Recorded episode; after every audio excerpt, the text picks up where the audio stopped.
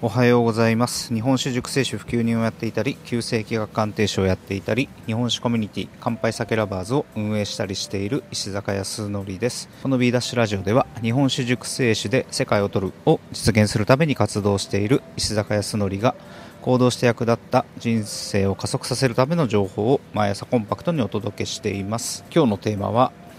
酒屋は儲からないについて。ちょっとお話ししてみたいと思います。今日は2021年の2月の24日ですね。水曜日ですね。今日も天気がいいですね。少し寒いですけれども。はい。今日はですね酒屋儲からないことについてなんですけれども、まあ、今準備を進めている、まあ、酒屋について、まあ、お話ししたいんですけれども、ま酒屋のビジネス形態は全然儲からないですね、うん、見れば見るほどまあ、そこに気づかされてるんですけれども、まあ、ではその点からどう進めていくべきなのかをちょっと考えてみたいと思います。でまず酒屋とはどんな商売なのかなんですけど、まあ、酒屋は主犯免許を取得して酒造メーカー、まあ、ビールメーカーとか日本酒メーカーとかからですね、まあ、あとはお酒の卸業者さんですね。卸業者からお酒を購入して一般消費者飲食店にお酒を販売するというのが基本の商売の基本となります。で僕はこの中で日本酒を主に販売する予定なんですけれども日本酒は店頭価格、まあ、店頭で売られている価格ですね。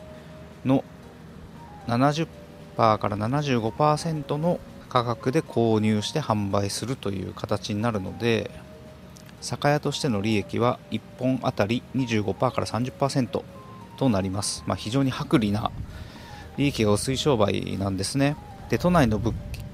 都内で物件を借りるとなると、まあ、最低でも20万ぐらいある程度の利便性や広さを取ると30万円を超えてきてしまうんですね。でこの家賃と光熱費だけ考えても毎月の固定費は25万から35万ぐらいかかる。でこれにプラスして、まあ、店舗準備費、まあ、内装工事とか配線、まあ、水回りなどの初期投資のまあ、回収費が毎月10万近く、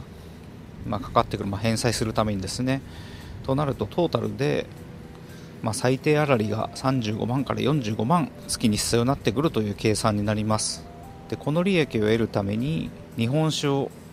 まあ、日本酒の瓶を販売しようとすると、まあ、4合瓶、まあ、1500円を販売してその粗利を得ようとすると25%から30%の利益なので1本あたり400円から450円の、まあ、利益となるんですね。なので最低粗利を得るためには、まあ、月に1000本販売する必要が、まあ、出てきます。で毎日営業して毎日30本以上、まあ、販売するという計算になるんですね。でこれ以上販売してようやく人件人件費が、ま、支払えるという計算になってきます。なかなか厳しい商売なんですよね。だ普通にお酒を売るだけの商売で進めるのはまあ非常に厳しいという判断になります、まあ、ではどうすべきかなんですけれども、まあ、酒屋プラス、まあ、何かを組み合わせるみたいなことで今考えてるんですけどで、まあ、どうすべきかという、まあ、部分で、まあ、2点考え方としてですね、えー、挙げてます。で1つ目がキャッシュポイント。収益を生む機会を増やす。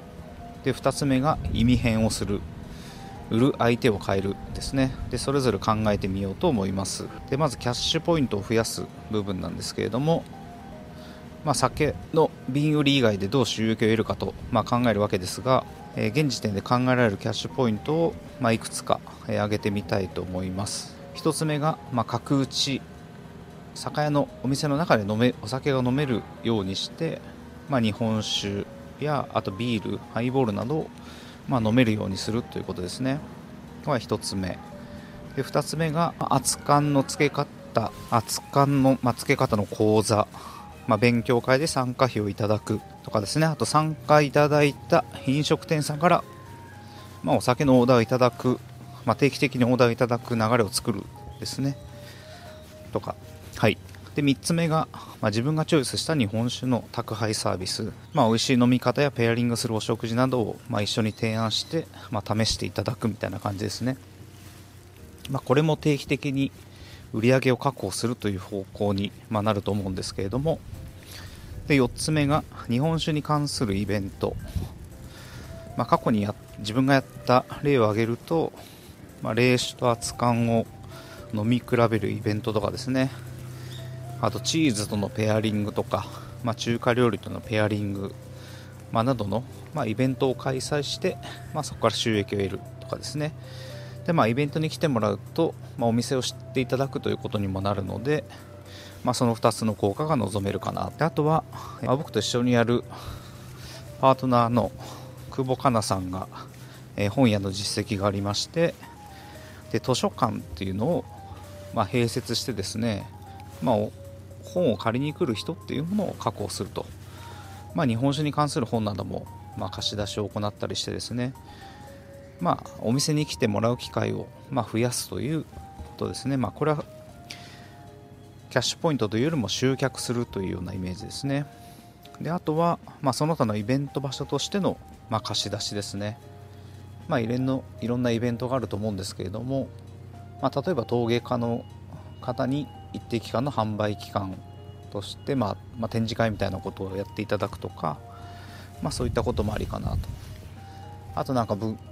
ぶなんでしょうね、まあ、勉強会とか、まあ、そういった場所として使っていただくなどの会場貸しですね、まあ、そういったことを考えたりとかあとは一日スナックママとかですね。まあ、これも、まあ、そのスナックママに紐づいてる人に来ていただいて、まあ、お店を知ってもらうみたいな位置づけですね。であとは撮影、えー、取材拠点として、まあ、貸し出すということ。で最後に、えー、オリジナルの日本酒造りですね。日本酒造りから参加してもらいオリジナルの酒を一緒に作る、まあ、などなどを考えてみました。で特にお金をまあ、利益を得ていくという、まあ、観点で、ま、考えられる要素としては、ま、角打ちでの飲食と、ま、イベント開催。であとは撮影取材拠点用の貸し出し。これが現段階では、ま、イメージしやすいかなと。で酒屋に人を集めてお酒を飲める、まあ、バルみたいな位置づけにするという感じですね、まあ、とはいえ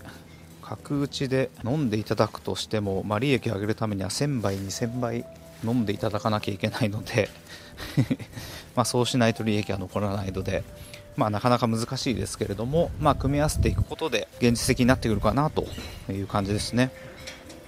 であとはイベントですね、まあ、これは人を呼ぶ店のことを知ってもらうという意味も強いのでで日本酒関連のイベントで自分たちで主催するものはもちろんなんですけど自分たち以外の方が、まあ主催する会場としても、まあ使っていただいて、まあ、そのイベントをサポートするとかですね、まあ、そういったことをすることによってまあ、日本酒業界にも貢献できますしでイベント回数も増やせてでお店を知ってもらう機会もま増えるので、まあ、いいのではないかということですね。でこれをうまく回すことでお店の認知も上がっていくと。で日本酒のイベントを数多くやってるお店として認知を上げることができるんじゃないかなと考えてます。でもう一つは撮影取材用の貸し出しですね。で現在考えているお店の、まあ、店内のイメージなんですけど、まあ、非常にシンプルで雑然としてなくてですね居心地のいいなんか住みやすい場所みたいなものにしたいなと考えていましてで地域としては代々木上原代々木八幡、まあ、代々木北参道辺りで、まあ、考えているんですね。空気感がいいところですね。地域としては本当雰囲気がいいので、まあ、うまく店内を作ることができれば、まあ、そのような需要も生み出せるんじゃないかなと思ってます。イベントをしながら場所を貸しながら店の存在を知ってもらうという、まあ、流れでスタートするのが、まあ、第一段階としてはいいんじゃないかなと考えてみました。である程度認知を得て、まあ、ファンも増えてきたら、まあ、酒蔵さんを呼んでのイベントとかですね。そういうなんか認知を増やしていくような活動につなげていければなと思ってます。で日本酒の瓶の販売だけで利益が確定できるようになったらですね、まあ、販売力もそこそこついてきてると言えるので、まあ、酒蔵さんへのオリジナルの商品の依頼をかけていくなどのですね次のステップに行けるんじゃないかなと考えてます。でここまでがまキャッシュポイントを生むという部分なんですけれどもでもう一つ意味変をするという部分なんですけど、まあ、これはなかなか難しいなと。キングコングの西野さんがまよく言ってることなんですけど、まあ、西野さんは絵本を販売しているんですが、まあ、ただ単に本を読むために買ってもらうというだけじゃなくて、まあ、一つは絵本を正方形にしてインテリア部屋の中に飾るという使い方で買ってもらうこととかですね。あとお土産やプレゼントに買ってもらうという流れを作ってですね、まあ、売る相手を変えていったんですね。買ってもらう相手を変えていってるんですね。まあ、絵本というと絵本を子供に読ませるお母さんが買うものだったんですけれども、まあ、他の人に購入する意味を作っていってるっていうことですね。でこれを酒屋で行おうとした場合に日本酒を飲みたい人日本酒を扱いたい飲食店さん以外に買いたいと思う意味を作っていくという、まあ、ことなんですけど、うんまあ、なかなか 難しい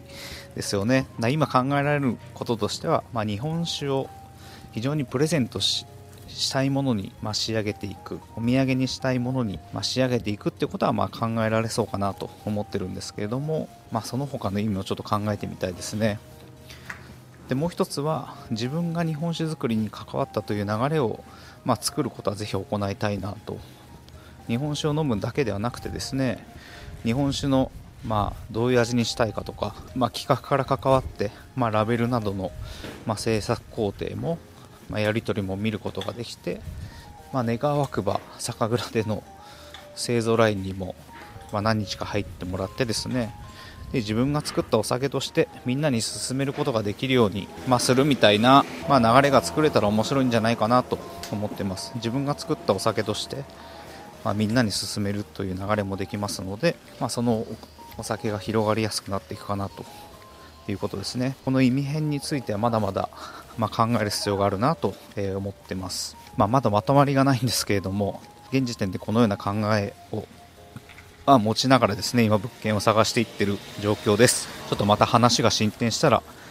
えご報告したいと思います。今日も最後までお聴きいただきありがとうございます。石坂康則でした。